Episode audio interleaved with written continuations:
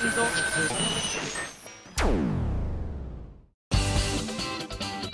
あさみのシンガーソングゲーマー。皆さんこんにちは。こんにちは。今井あさみの SSG 今回で179回目でございますけれども世間はねもうゲームショー一色と言っても過言ではないと思います。秋の風物詩でございますからね。皆さんはもう行ってらっしゃいますか？どうなんでしょう。ビジネスデーはねちょっと前からあったとは思うんですけれどもね、えー、一般の日はすごく並ぶと思いますので皆さんまだね暑いですからえー、熱射病とかには気をつけてくださいね。ちょっとその頃の気温がわからないですけれども。そんな中私はですねあのこの秋はかなりいろんなところに行かせていただくということになっております。そうなんです。9月の頭に大阪でイベントやらせていただいてでそしてあユミさんとね合同イベントだった先週もねちょっとお話ししましたけど。ついに行ってまいりました。北海道!イエーイ!もう楽しかったです。すっごい楽しかったです。まああのねすごく中のどんなことしたかとかね皆さんから頂いたメールもたくさんありますのでそちらはね後半のメールコーナーのところで紹介したいと思いますが今日はまずこちらのですね。すごく、えー、うちのスタッフが謝りたくなるようなメール紹介したいと思います。ハンドルネームえ？そんなことできるんですか？さんからいただきました。懐かしく感じちゃいますね、まあ、発売されたばっかりですからアフィリアサーガステージ。ある意味旬といっても過言ではないこのお名前なんですけれども箱根ステージだ。あのアフィリアのやつじゃなかった。間違えた。箱根ステージで「え、そんなことできるんですか?」さんの名前がついてるんですね。失礼いたしました。えー、その「えそんなことできるんですか?」さんからいただいたメールですね。こちらです。今井さんこんにちは。こんにちは。以前プレゼントしていただけると言っていたキッシーのハッピーあの京都でプラス A のメンバーが着ていたハッピーなんですけどキッシーがねその日の終わった打ち上げの会場でみんなからサインをもらってみんなでサインを書いたんですよね。そのキッシーのハッピーえー、よかったらぜひ SSG で活用してくださいと言ってスタッフに預けられその後箱根ステージで、えー、協力してくださった「えそんなことできるんですか?」さんにプレゼントしますというふうに言っていたんですけれどもなんと昨日9月6日届きました。どうもどうもおめでとうございます。正直半年ほど経つのでもう忘れられているのかなと思っていました。とりあえず羽織ってみるとだんだんテンションが上がってきていつの間にかライブツアーアロマオブハピネスのブルーレイを見ていました。その後満足したところで階段の壁に飾っておきましたよということで写真いただきました。確かに階段らしき壁にこう釣ってあります。これあのご家族の方びっくりされないかしら。ちょっとえそんなことできるんですかさんがね。あのご家族でお住まいなのかどうかまでの情報がないんですけれども。あの斜めになっているであろう階段のところにピシッとね背筋をこう伸ばした状態のハッピーがね飾ってあるんですけどもたこ揚げみたいですねなんかね。あのなんで半年経ったのかなスタッフさん。なんでかな？あらなんでかな？あ聞こえてきたぞ。何何？え？棚の中に入っているのを見つけて驚いた。こら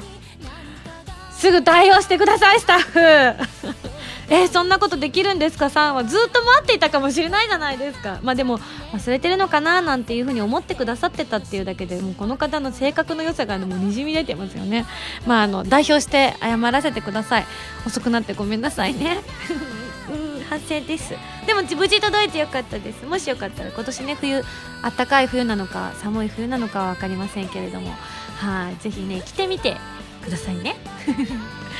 はいそれでは次のメール紹介しますよ。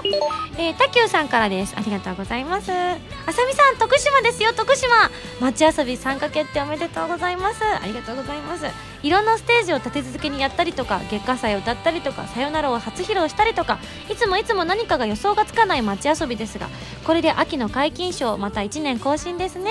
えー、街遊びには親と一緒に旅行気分で参加しているのでどんな風に行動しようかなと考えながらワクワクしています。といただきました。そうなんです。今年も無事といった方がいいのかしら。私徳島組にあの名乗りを上げることができました。よかったです。嬉しいです。やっぱりもう私の中では秋の風物詩となっているので。ねもう UFO テーブルさんにね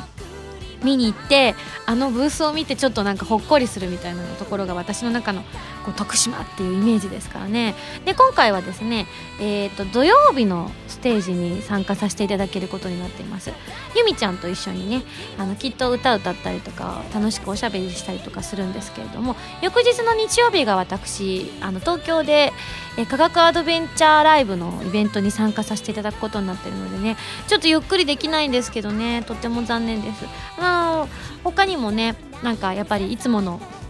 それこそ五十嵐ちゃんとかもこう言ってるというふうに聞いておりますしいつものメンバーはきっといるんだと思います。私なんかねアイマスも参加するって聞いてるんですけど今回私はちょっとねアイマスのステージには残念ながらあの行ったり来たりになっちゃうので 参加できないんですけれどもぜひねそちらもねあの3日4日ぐらいあるのかしらちょっと私詳しくはわからないんですけれども、えー、徳島にね遊びに来られる方は楽しんでいただきたいと思います。本当楽しいですからね。いやでも晴れるといいな。秋だからねちょっと天候がいい時はすごくいいんですけどね。土砂降りの時もありましたからね。どうなるかわからないんですけれども楽しみたいと思います。まあでもユミさんいるから大丈夫かな。ユミさんスーパー晴れ女ですから。そんなこんなでじゃあ大阪のメール来てるので紹介しますね。大阪でやったイベントに参加してくださった安弘さんから頂いたメールです。ありがとう。9月1日アニメートでのイベントに参加してきました。当日はラジオを聴かずに来たのでイベントで初めてアルバム発売とライブ開催を知りました、えー、またお渡し会の時に感じたのですが実際のミンゴスは想像より背が低くて小さくて可愛いなと思う。ありがとうございます。すいません。なんかすいません。すいません。すいません。なんか本当ありがとうございます。そうなんです。よく言われるんですよね。私あの実際に思ってたより小さいですねとか逆に思ってたより大きいですねとかみんな私はどのくらいだと思ってるんですかね。若い頃はよく実際より高いねって言われることが多かったですね。でそれからうーん20代半ばぐらいの時は思ったより低いんだねって言われたりとか。じゃあこう思った通りの身長ってどのくらいなんだろう逆にって。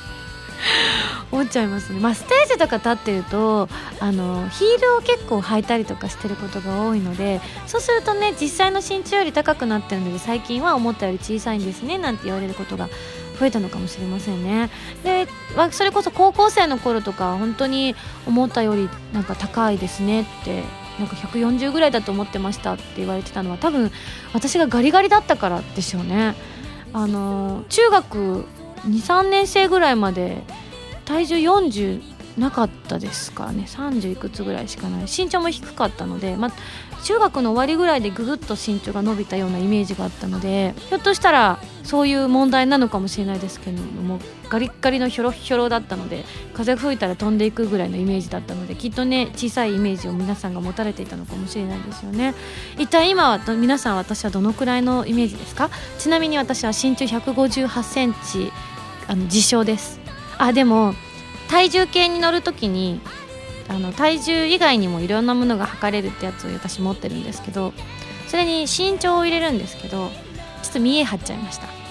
158ってあの点なんとかって友達とか知り合いとかに言う時とかって言わないじゃないですか。あんまり、まあ、158ぐらいかなって言っちゃうんですけど一応158点56はあると思われるんですよね。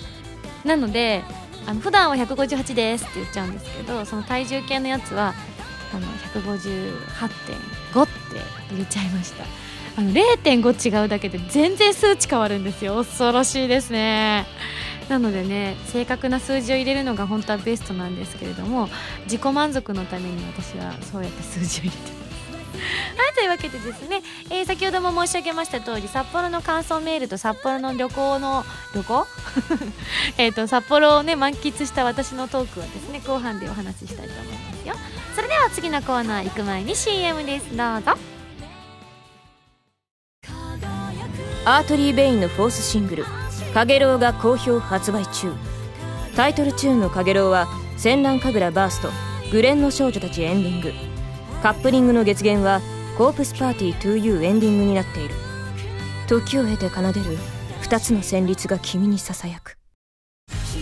今やさみの9枚目のシングル「リミテッドラブが好評発売中です。タイトルチューンの「リミテッドラブはコープスパーティー 2U のオープニングテーマとなっています。かっこよくもとても盛り上がれる曲になっているのでぜひ聴いてみてくださいね。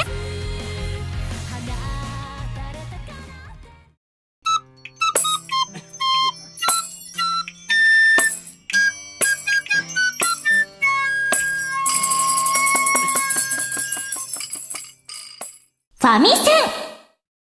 このコーナーはファミツー .com 編集部から派遣された謎の司令官みよちゃんがおすすめするゲームを真のゲーマーを目指す私今休みが実際にプレイして紹介するコーナーでございます。前回の指令書に書いてあったおすすめゲームはアクアイアさんから発売中のプレイステーションビータ用ソフトオルガリズムというソフトでございます。というわけでですね予告動画の方公開されてますがどうすか？うまいっしょ。私。調子に乗っちゃう。そうなんです。あの最初あの動画の方の冒頭でも話させていただいたんですけれどもあの初めて触った時チュートリアルを触った時に一体本当どんなゲームかさっぱり分からなくって最初はすごくパニックに陥ったんですけれども1回遊ばせてもらった後に2回目で動画を収録させていただいたんですけれども1回目の時は結構もうなんか目も当てられないみたいななんやっとこやっとこうこう進め前に進めたみたいな感じだったんですけれどもなぜか突然上手くなりまして脳が活性化されたような気がします。多分1回目やったことによって眠っていた脳みそがこうゴゴゴゴゴって刺激されたんだと思いますね。本当に脳を刺激するゲームだなっていうことを改めて感じさせてくれるようなゲームでした。どんなゲームかと申しますと、えー、プレイステーションビータのタッチパネルとをタップしたりドラッグするだけで遊ぶ直感的なリズムゲームということで音楽が流れてるんですけれどもその音楽に合わせてこうコマンドを入力コマンドを入力っていう表現が合ってるのか分かんないですけれどもこう叩いていくわけですよ。必要な分。ポンポンポンと。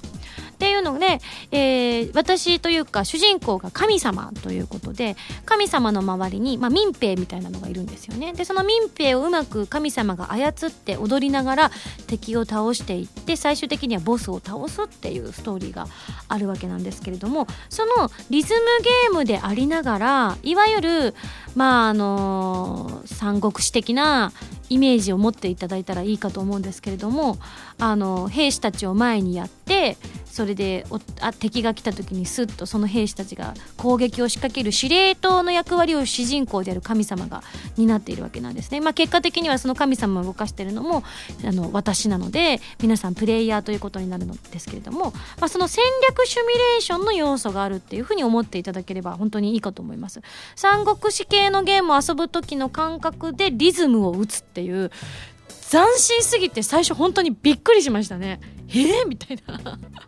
どういうことだみたいな。正直このゲームをこう紹介してスタッフから見せてもらった時にこういうふうにリズムをやりながらこうシミュレーションゲームとしてクリアしてってくださいって言われた時にこのゲームを考えられた方の思考回路がすごく知りたいって思いました。一体どういう時にこのシミュレーションゲームをしながらリズムゲームをやろうかなっていうふうに思ったんだろうなって思うぐらいすごくうん、革命的と言っていいかもしれないですね。そういうゲームでしたね、えー、そのリズムを刻みながらだいたい3回が1ターンになってるんですけどまず最初に神様をのところのボタンを押す。そうすると神様の周りに赤と青と黄色のボタンが出てくるんですね。でその赤と黄色と青っていうのが、まあ、兵士の属性にこうリンクしてるわけなんですよ。例えば赤を押すと赤の兵士たちが俺たち今から行くぜっていうことでこう名乗りを上げるわけですよ。で3回目にポンって押すと今度は兵士たちが何の武器で敵を倒しに行くかっていうのが出てくるんですね。例えば素手で倒しに行くぞだったりとかあと弓で倒しに行くぞだったりとか。途中ねその例えば向こうの敵もこっち側に弓で撃ってくることあるので弓の場合は間に塀があるのでね直接殴りに行けないので、まあ、弓部隊を派遣しなきゃいけなかったりとかあと透析だったりとかあったりあとね自爆モードみたいみたいなのがあって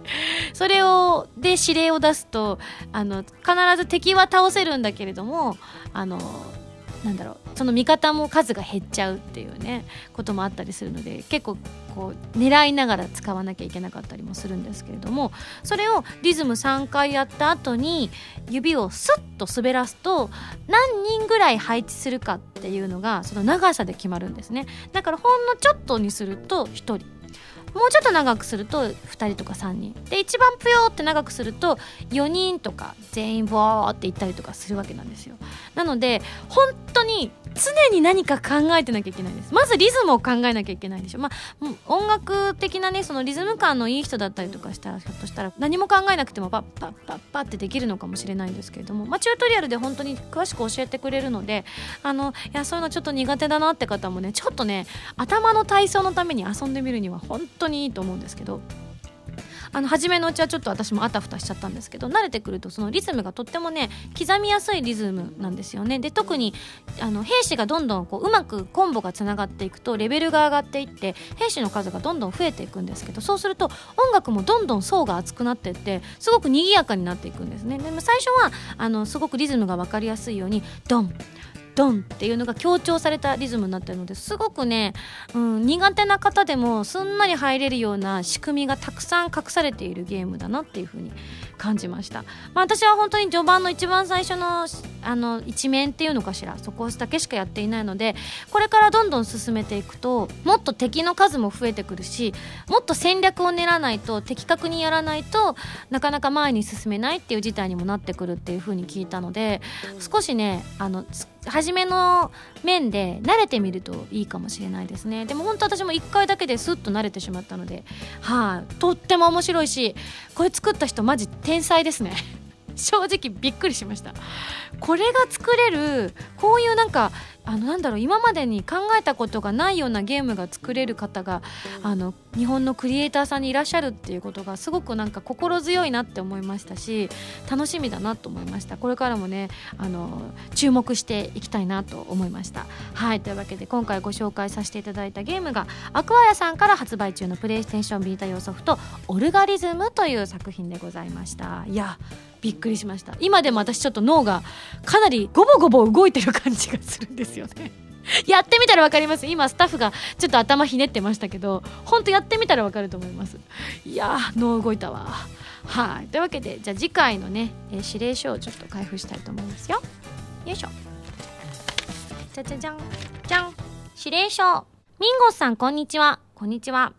超初期の SSG でミンゴスさんに楽器に挑戦してもらったことがありますが覚えていますか？はいありましたね。今はねあの原丸さんで原由美さんがギターに挑戦しては「由美天才どや!」ってやってますけどね。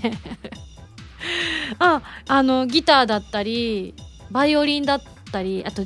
ね、D、DS10 やったと思います。あこれにも書いてありますねコルグ DS10 とかバイオリンとかギターやりましたよねと。次回はその中からギターをゲームでリベンジ。あギターじゃなくてまあギターはね原丸さんでやってらっしゃるから私はもうあのー歌う方に。だってギターさ爪切らないとできないんだもん。えギターをゲームで？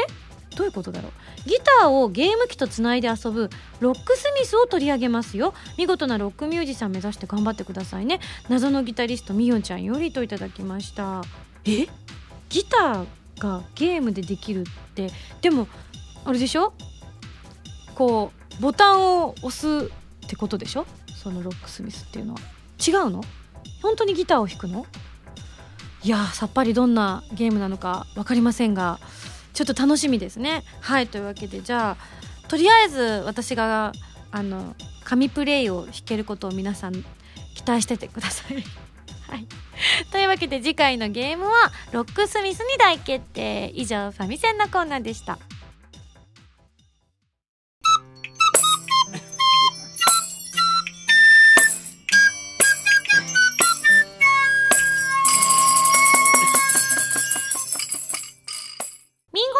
お便りコーナー。はいというわけで予告しておりました通り今回は初めてソロイベントで、えー、札幌の方に行かせていただきました。お越しくださった皆さん本当にありがとうございました、えー、今回は50人ぐらいのね規模で2回ほど行わせていただいたんですけれども本当にね初めてミンゴスに近くで会えたよなんて方がたくさん来てくださったのですっごく嬉しかったですし行ってよかったなーって本当に心から思える素敵なイベントになりました。皆さんご協力ありがとうございました。いやでも50枚ね少ないって皆さんおっしゃるけど初めての土地はねドキドキするんですよ。本当にね。あのいつまでたってもチケットが余っていたりしてとかね思うとね夜も眠れなかったりするんですけどまあそんな心配は急には終わったんですけれどもね本当に地元の方にも会えたしあのこれを機会にね遠くからねあの一緒に来てくださった方もいらっしゃったので本当に楽しかったです。交流がね皆さんの中で生まれたような感じが見えたので本当いいなって思いました。また北海道だけじゃなくて他の土地にもね行ってみたいと改めて思えるような素敵なイベントだったんですけれどもなので、えー、たくさんメールいただきました。まずはこちらたけぽんさんです。ありがとうございます。札幌で行われたリミテッドラブの発売記念イベント参加してきました。自分はこういうイベント参加したのが初めてだったのでいろいろと舞い上がってしまいました。あそうだったんだね。たけぽんさんよくメールくださってるからなんかすごく身近に感じてたんだけども。あの大きなねライブとかには参加しててもこういう近距離イベント初めてですって方ほとんどでしたもんね。なかなか私がね来れなかったので実現して本当に良かったです。です。でいろいろ書いてあるんですけれどもここがとても素敵だなって思ったんですけれどもえっと、終わった後にね SSG のあの缶バッジの引き換えをムータンが行ってくださってたんですけれども今回ねあの札幌というか北海道ではご購入くださった方北海道での引き換えの機会がなかったということだったので急遽あの来れる方だけでもという形ではあったんですけれどもイベントの後にね、えー、2回ほど引き換えのくじをね引いてくださったみたいなんですけれども、えー、そこにもたけぽんさん参加してくださいましてアフィリアサーガステージの缶バッジの引き換えをしてもらった時ムータンが自分が着ていたハコネスの T シャツを見てありがとうございます。って言ってくださったんです。でもなんか頭が真っ白になってしまって気の利いた言葉を返せませんでした。あの時は何も伝えられませんでしたがこちらこそいつも楽しい番組を作ってくださってありがとうございます。SSG が続く限り応援し続けます。という風にいただきました。嬉しいですね。そうそう。ハコネスのね SSG の T シャツ着てた方が23人いらっしゃってもうちょっといたかな？水色だからすごく目立つんですよね。なのであーと思いながら他にもねいろんな T シャツ着てくださってる方がいたりとか自前の T シャツ作ってくださってる方とかいてね ちょっとね嬉しくなっちゃいましたけれども同民族って T シャツ作ってくださってましたね。ありがとうございます。いやもうほんとね私が一番浮かれてましたね今回の旅行っていうかお仕事というかイベント。本当に嬉しくて楽しくて。もうなんかねいつもと違う私ですねなんていうメールもねいただいたりもしたんですけどね。やっぱりそんな風に感じましたかね？えー、リュウさんからもいただいております。札幌でのイベント行ってきました。私は1回目の方に参加させていただいたのですが入り口正面の席にいたおかげで入場するミンゴスから退場するミンゴスまでじっくりばっちり堪能できました。やだよ！入場するミンゴスで退場する時別のものになってたらどうしよう。あれ？みたいなね。こうドロドロしたものに変わっているみたいなね。それぐらい熱気ありましたけどね。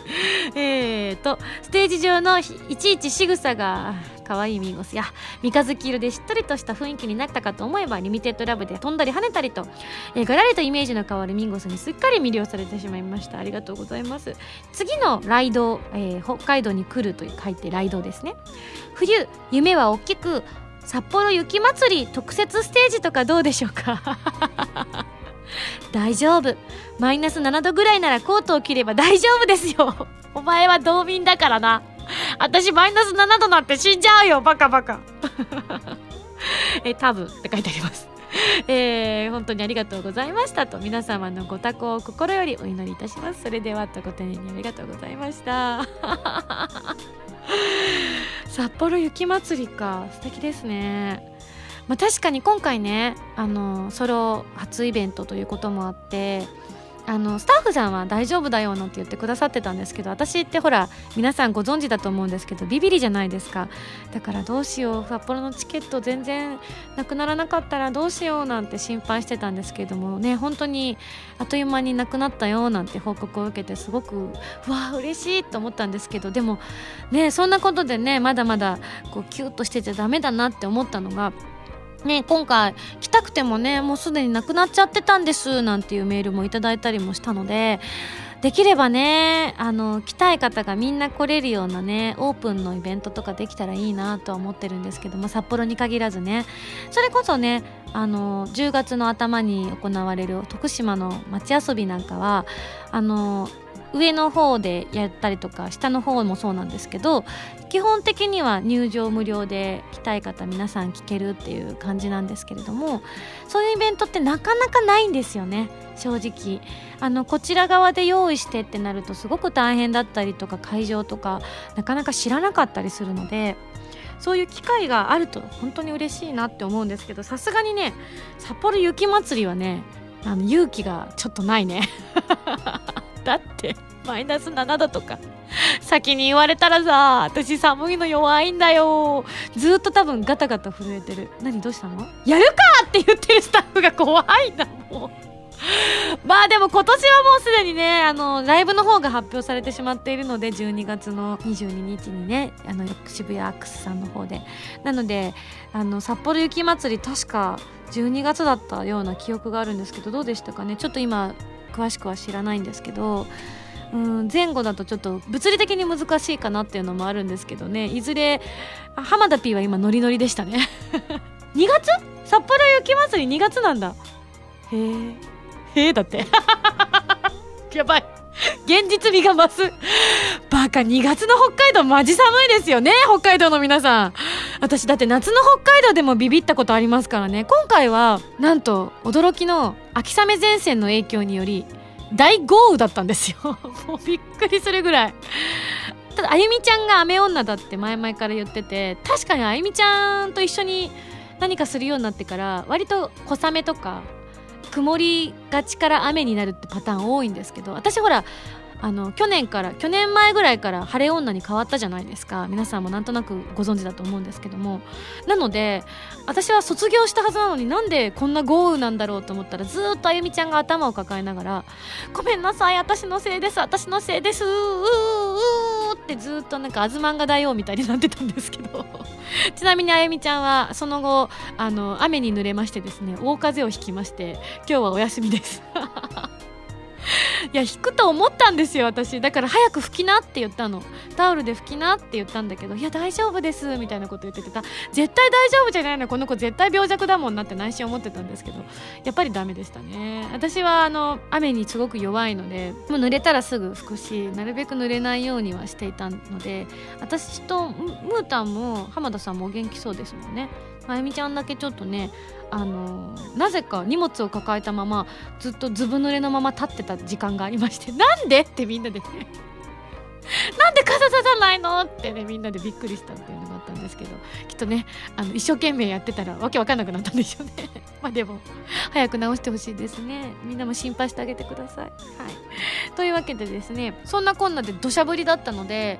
街の道路に川ができてて私たちのタクシーが乗ってるタクシーが走ると川の水がザバーってなってそれが歩道の方にザッパーンって波のようになるぐらいの水だったんですよ。で運転手さんに聞いたら「こんなことよくあるんですか?」って聞いたら「いやこんなの初めてだよ」ってね興奮されてらっしゃいました。ですぐそばにねあの地下道とかあったりとかしたのでもう心配になっちゃって「土のとか置いた方がいいんじゃないの?」みたいな。それぐらいの豪雨だったんです。シューン。ね。でも本当秋の北海道堪能したかったんですけどね。なので雨降ってたんでね少し寒かったりもしたんですけどあの私夏の北海道体験した時に、ま北海道マジすげえって思ったのが最初35度ぐらいあったのに翌日8度まで下がるっていうのを一度経験したことがあるんですよ。十数年ぐらい前に。北海道マジ広いって思いました。同じ場所だったんですけど。規模が違うぜって思いましたね。全くついていけませんでした。35度からあの8度になった時に。ただ地元の方たちは8度でうわ寒いねなんて言いながら半袖でいたのですごいなと思って見てましたけど。私は寒かったので当時あの寮に入ってたんですけどアルバイト旅行してたんで。寮の寮母さんに言って毛布をしこたまいただきまして5枚ぐらい重ねてヒーターつけていただいて 寒いよ寒いよって言って友達と2人で量販店に行ってジャージを買い足すっていうことがありましたね。いや北海道すごいよ。舐めたらあかんぜよ北海道。舐めてないです。全然舐められないです。はい続きまして、えー、とこちらえっ、とね、えーハンドルネーム国大さんからいただきました。ありがとう。ミンゴスこんにちは。こんにちは。札幌での CD 発売記念イベントお疲れ様でした。初めてのイベント参加で実は人生初の生ミンゴスでした。そうだったんですね。まあまあどうもこんな私でございます。そしてイベントの最後にミンゴスそして会場の皆さんに誕生日を祝ってもらい本当に幸せでした。ああ本当だ。本名に拓也って書いてある。もういいよね。そうなんです。あの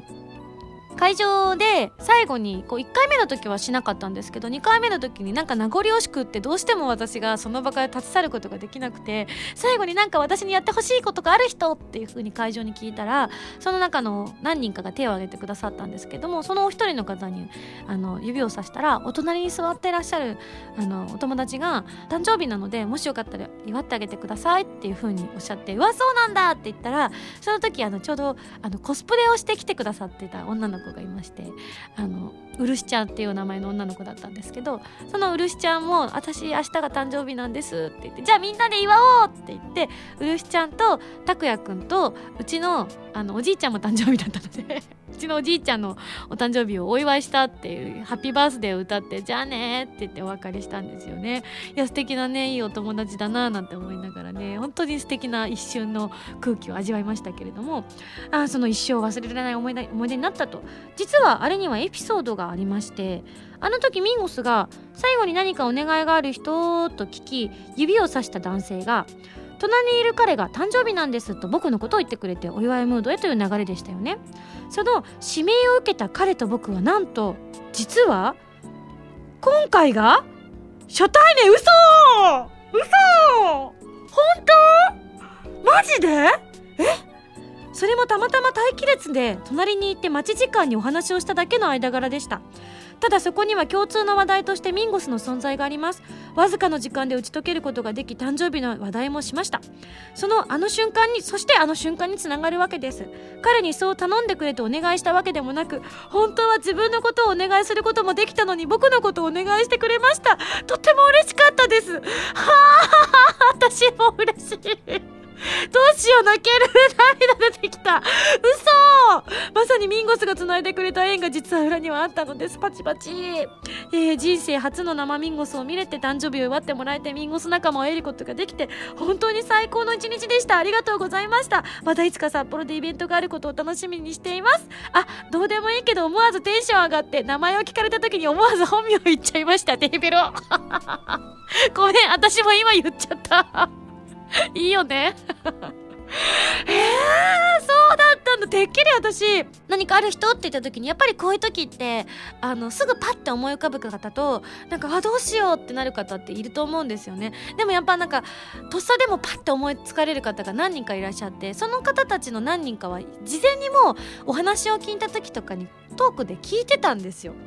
あの全員じゃなかったんですけどもあこの方さっき聞いたなとか思いながらつらーっと見てったらあまだお話聞いてない方いたかもと思って「あじゃあ、ね、何ですか?」って言って聞いたら「いや僕のこの隣にいる彼が今日誕生日なのでもしよかったら祝ってあげてください」って言うから友達思いと思ってたのに。はあ、素敵だないい話だな感動するな。いや今回しかもですねあの北海道という土地柄でねあの普段東京にいてイベントとかやった時とかに来てくださる方も何人かねわざわざ足を伸ばしてチケットもあのそのチケットを取るためにわざわざ北海道に行かれたっていう風に手紙に書いてあってで2度目なんですよ今年北海道なんて書いてあって。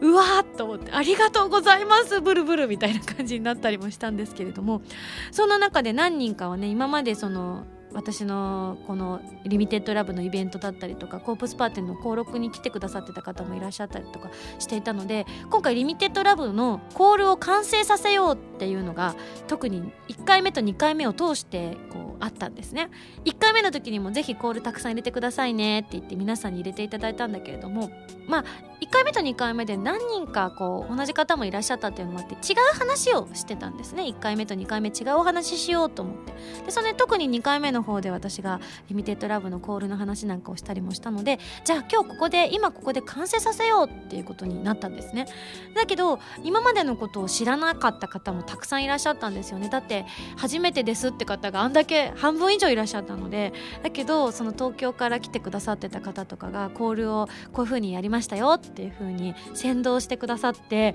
もう会場が絵も言われないぐらいの一体感にすごく包まれたんですよね。で私私がステージから見ててもあどういう風にやったらいいんだろうっていう風にちょっと戸惑ってらっしゃる方もいたんだけど周りの方とかを見たりとか周りの方が教えてくださったりとかしたのがステージ上から見えてて、まあ、ステージって言っても本当にもう近いステージだったんですけれどもでそれがもうなんか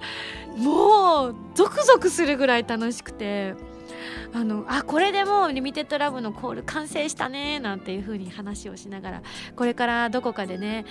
きっと12月の22日には必ず歌う曲だとは思うんですけれどもその時にはこんな感じでみんなでやってほしいななんていうのをね北海道で完成したんですよなんていう風に話しながらね皆さんでできればいいななんて思ってるんですけれどもちょっと私もあのこれが正しいっていうのが逆に私は一生懸命歌っているのでわからないのでなんか SSG のスタッフがうまいことやってくれないかなって期待してるんですけどね。文章でとか。ここで「ふうふう」って入れるとかね。それでわかるかな。誰かメールでコール本を送ってくれコールを送ってくれ。あの北海道で完成したコールを。っていうスタッフが言ってるので。じゃあこうしましょう。もし万が一その会場に特に2回目の方にいらっしゃった方でコールが作れる方はいらっしゃったらあの送ってくださったらスタッフが動画でやるって。やんねって。どっちですか？やりましょう。わかんない。本当に来たらやりましょうかね。うん、わかんないですけどね。どうできるかどうかわかんない。あ、でも音楽かけられないから無音かもしれないですね。寂しい。下に字幕だけ出しますか？あ、公式ホームページだったら載せられる？わあじゃあ乗り気ですね。プロデュースあったら。はいなんてそんな楽しくねだったのでぜひ皆さんもねあの一緒にリミテッドラブは特にみんなで掛け声をしてくださったら嬉しいなと思います。周りの方と一緒にね見ながらやったら簡単にできると思いますのでよろしくお願いします。あと最後こちら札幌来てあまだまだ来ててほんとたくさん来てるんですけどね。キングさん、えー、ライブパート盛り上がりました。したね、えー、リミテッドラブのコールが北海道で決まったの感無量でしたといただいておりますね。どうか北海道でのライブをお願いします浜田さんだって。わあできたらいいな。どのくらい来てくださるんでしょうね。でもちょうどいい箱があるのかしら。さすがに今回ねお世話になった会場が札幌の丸山公園というところの近くのリボルバーさんというバーだよね。バーの一角の、まあ、イベントスペースみたいなところをお借りしてやらせていただいたんですけどもめっちゃおしゃれで素敵でまたそこのねマスターがめちゃめちゃいい人なんですよ本当に素敵な方でねあのいろいろご協力してくださったりとかそれこそ「コーヒー飲みますか?」って言ってスッとコーヒー出してくださったりとかもうねままずかっこいいんですよしかも。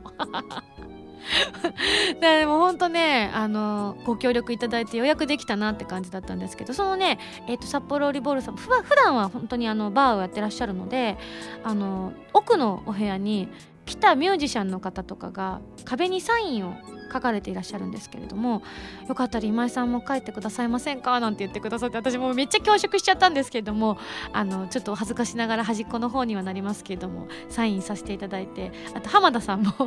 この人の P ですって書いて サインをしてますので北海道のお住まいの方はねぜひ足を運んでみてくださったら嬉しいななんて思いました。はいそして、えっと、ネニーさんからです、えー、会場が思った以上にミンゴスと近くまた自分は入り口のすぐのところに座っていたのので入退場するミンゴスがほとんど目の前でびっくりしました。初めのトークでは何を食べたかという質問に本当に嬉しそうに答えるミンゴスにニヤニヤしちゃいました。ライブコーナーでは2曲歌ってくださるのを聞いて嬉しかったです、えー、三日月色も本当に好きな曲なので生で聴けて幸せでした。最後のプレゼントコーナーではサイン入りポスターをいただきましてああなるほど。じゃああの人だ。分かったぞ。本当にありがとうございます。帰ってから早速写真を撮り参加できなかったミンゴスファンの友人たちにメールで自慢しました。今回はあいにくの天気でしたがまた今度いつか天気のいい日にぜひ北海道に来てください。楽しみにしています。あじゃあネリーさんの友達は北海道でライブやったら来てくれるかもしれないですね。そっか。じゃあちょっとね200ぐらいの箱があるといいですね。もっと？もうちょっと大きいとえ？そんなに来てくれるかな？250ぐらい？えー、無理だよ。何言ってんの？言わないですよ。私ラジオで言わないですよ。絶対言わないですからね。そんな数字言わないですから。それは無理だよ。えだってそれだとえ福岡と同じぐらい？もうちょっと同じぐらい？それだと。いやえー、まあ、確かにすごく熱は感じました。北海道の方が。本当に私のことを待っててくださったんだってことは感じたのでいつかね実現できるように頑張りたいとは思ってますけどじゃあそれまでにもっと皆さんに私を知ってもらえるように私も頑張るので皆さんもぜひお友達に教えてください。私を。ね騙されたと思って一緒にライブに行こうって誘ってください。はい。もうそれこそね渋谷区だっていまだにビクビクしてるのに何を言ってるんだろうって思っちゃいますね。えー、そして続きましてコックさんの横さんです。あ なるほど。コックさんの横さんね。ということはどっちだろうな。1回目だと,、えー、と前から3列目の右か左でしょ？で2回目だと,、えー、とコックさんの横だから。え一番前の列の左から2番目の彼だね。なるほど。ミンゴスこんばんは。札幌のイベント行ってきました。ちょっとツッコミを入れたりとかしたのにも反応していただきありがとうございます。思わず私の大好きなお菓子ゴロスケをあゴロスケ入ってた。プレゼントに混ぜて、えー、混ぜさせていただきました。気に入ってくれると嬉しいです。まあお気遣いなく本当来てくださるだけでも私幸せでございますから本当ありがとうございます。スタッフで美味しくいただきました。もう食べた。うわそうだったんですね。ありがたいです。いやほんと。楽しかった。まあ、メール紹介するだけで随分ね時間がね経ってしまうぐらいそれぐらいですね。本当に熱い熱いえトークをまたね本当したいところでもあるんですけれども。じゃあまたね後日北海道どんなことをしたかっていうのをね少し話してみようかななんて思ってますのでまた楽しみにしててくださいね。あのイベントとかでも語らなかった私のね北海道の道中どんなだったかそしてイベントにねあの来れなかった方やツイキャスとかでもやってたんですけどねまあ生でしか見れないですからね見れなかったよって方も多かったと思いますのでまたね、え北海道道中今度はスタッフと一緒にいる時のイベント以外の私をちょっと皆さんにお伝えする機会を設けようかななんて思ってます。忘れないようにしたいと思います。はいというわけでですね以上ミンゴスだよお便りコーナーでした。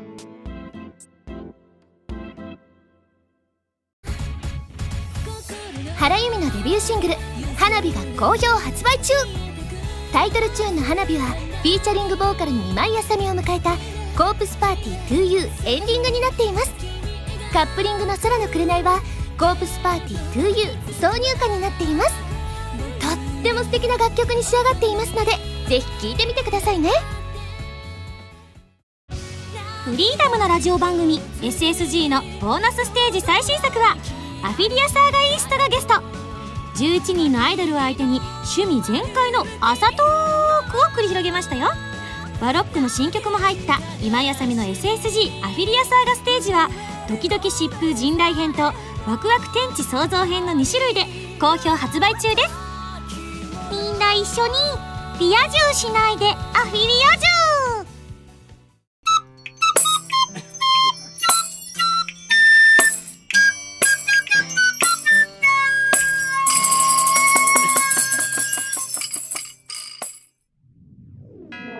アンホリーさんから頂いたメールです。今井さんこんにちは。こんにちは。あさみさんって書いてあったのに今井さんって呼んじゃっ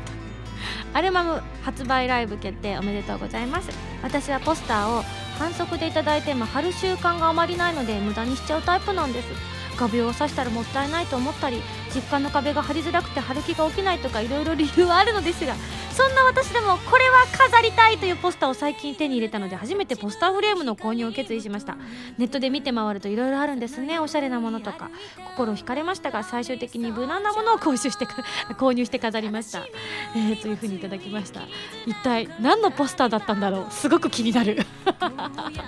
ぜひ教えてください。はいというわけでですね、えー、私の告知の方をさせていただきたいと思います。まずはこちら。SSG ボーナスステージ第5弾アフィリアサーガステージが発売されました。あこのポスターかもしれないですね、えー、ドキドキ疾風陣雷編とワクワク天地創造編の2種類が発売されていますよ。たまちゃん作曲の「参加の祈り」も収録していますのでぜひ聴いてみてくださいね。